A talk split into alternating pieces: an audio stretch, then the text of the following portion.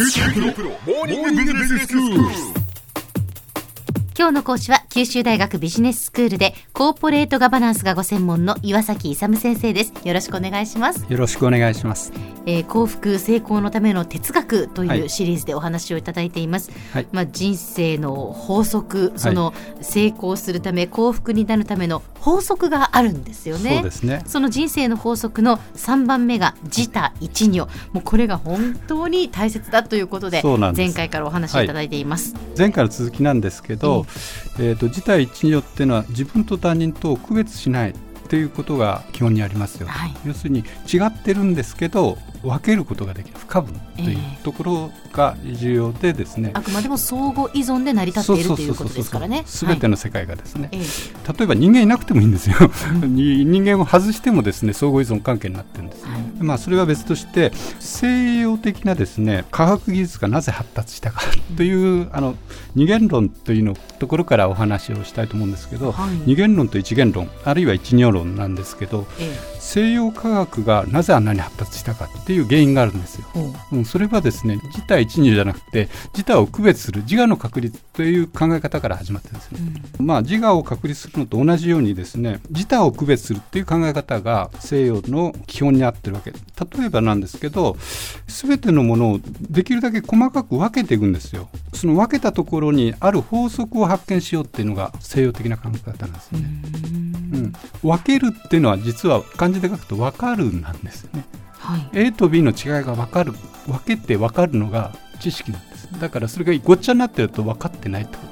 とで、ええ A と B を分けて A にはこういう法則がある。B にはこういう法則がある、はい。じゃあそれは法則として使えると。科学技術として使えるという考え方でどんどんどんどん細分化してうん。知識とか技術を発展させたのが西洋文明だから西洋文明は自他を区別するどんどんどんどん分けられないかと。分かれるってことは A と B が違いがあると。違いは何かっていうところに法則性を発発見するんですよ。はい。例えば牛と鶏と牧草があるじゃないですか。でどういうふうに分けますか？牛と鶏と牧草ですか、牛が草を食べます。っていうのが東洋人的発想なんですよ。ほう。あ西洋はそうじゃなくて牛と鶏なんですよで何が同じなのかっていうと牛と鶏は動物であるっていう例えば足歩くとか。呼吸して。あなるほどなるほどなるほど、であ今先生のおっしゃってる意味が分かりました、その牛と鶏と草という3つがあった時に、うん。そね。そのこれを大きく2つに分けましょうと。そのどうグループで分けますかっ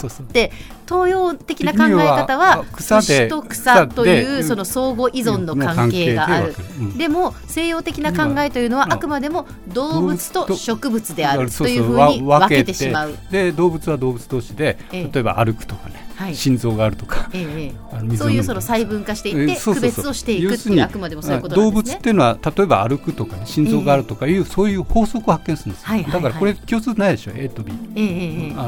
え要するに動物と植物。植物と動物では、うん。だから動物の中の共通性の法則を発見していくっていうのが西洋的な、はいだからそういうどんどん細かく分けていくんです、なるほど、うんそういうのがあの西洋的な二元論的にですねどんどん細かく分けられるのはどんどん分けてって、そんな間に何か法則がないかっていうのをどんどんどんどんやっていくそうすると知識がたまりますよね、ええ。みんな分かります。動物ってこういうもんだ、えええそうすると科学技術も発達するわけです。えなるほど、うんだからそれを分けるっていうことが知識の蓄積とかですね科学技術を発展させた要因なんです、いだから分けるのが西洋文明的なんですよで逆に言うと東洋的なのはそれを分けないという自体一如でやってますけど分けない。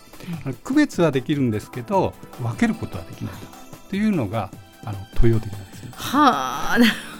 いやそ本当にこれをやっぱきちんとこうあの自分の中に落とし込んで理解するっていうのは非常にこう難しいなってなんとなくあの前回そして今回とちょっとずつちょっとずつ分かってきましたけれども、はい、というようにですね、我々は小学校のから二元論西洋的な教育を受けてるんでですね。うんそれしか分かってないんですよ、はい。だから一対一如なんてそんなの存在するのかということなんですけど、一段上のところに存在するんですよ。何回もご説明しますけどあの関係といくと依存関係ですね。赤ちゃんが親に依存してって、依存関係の上に独立の関係があるんですよ、要するに他人とは別だという独立の関係、はい。それが第2段階。第3段階は社会に出相互依存でややっていかないと社会成立しないよという。だから独立っていう段階ってまだ未完成の段階なんですね。もう一つ上の相互依存っていうのが完成形なんですでも先生あれですねこう成功した人たち、うん、その何かね気づいた人、うん、その松下幸之助にしても稲森和夫さんにしてもですねそういう人たちはやっぱりそこをきちんとこう分かっていたっていうことですね。分かっていた,、まあ、分かっていたというか、そこにたどり着いたというのか。ね。えー多分すごく東洋的なところで。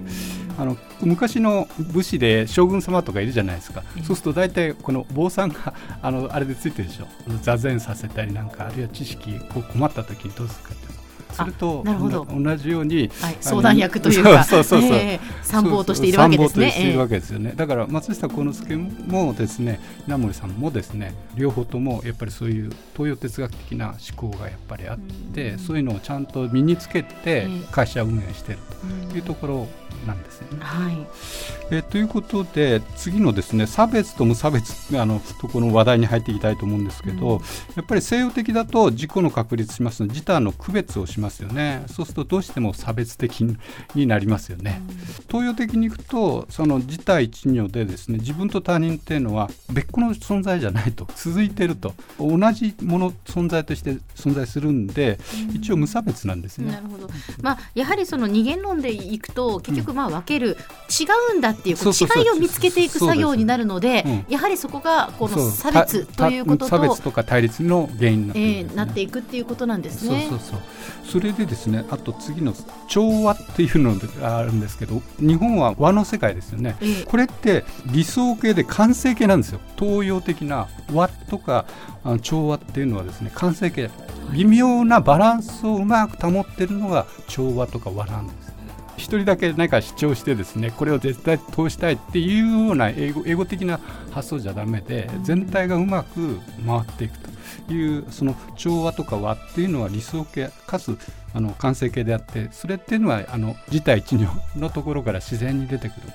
す。でこれは調和っていうのはもう一度言いますけど理想形ないし完成形なんでそれは目指さなくちゃいけないものなんです。では先生今日のまとめをお願いしますやっぱり成功とか幸福のための哲学としましては自体一如の考え方に基づいて生活するとよろしいかと思います今日の講師は九州大学ビジネススクールでコーポレートガバナンスがご専門の岩崎勇先生でした。どうもありがとうございました。ありがとうございました。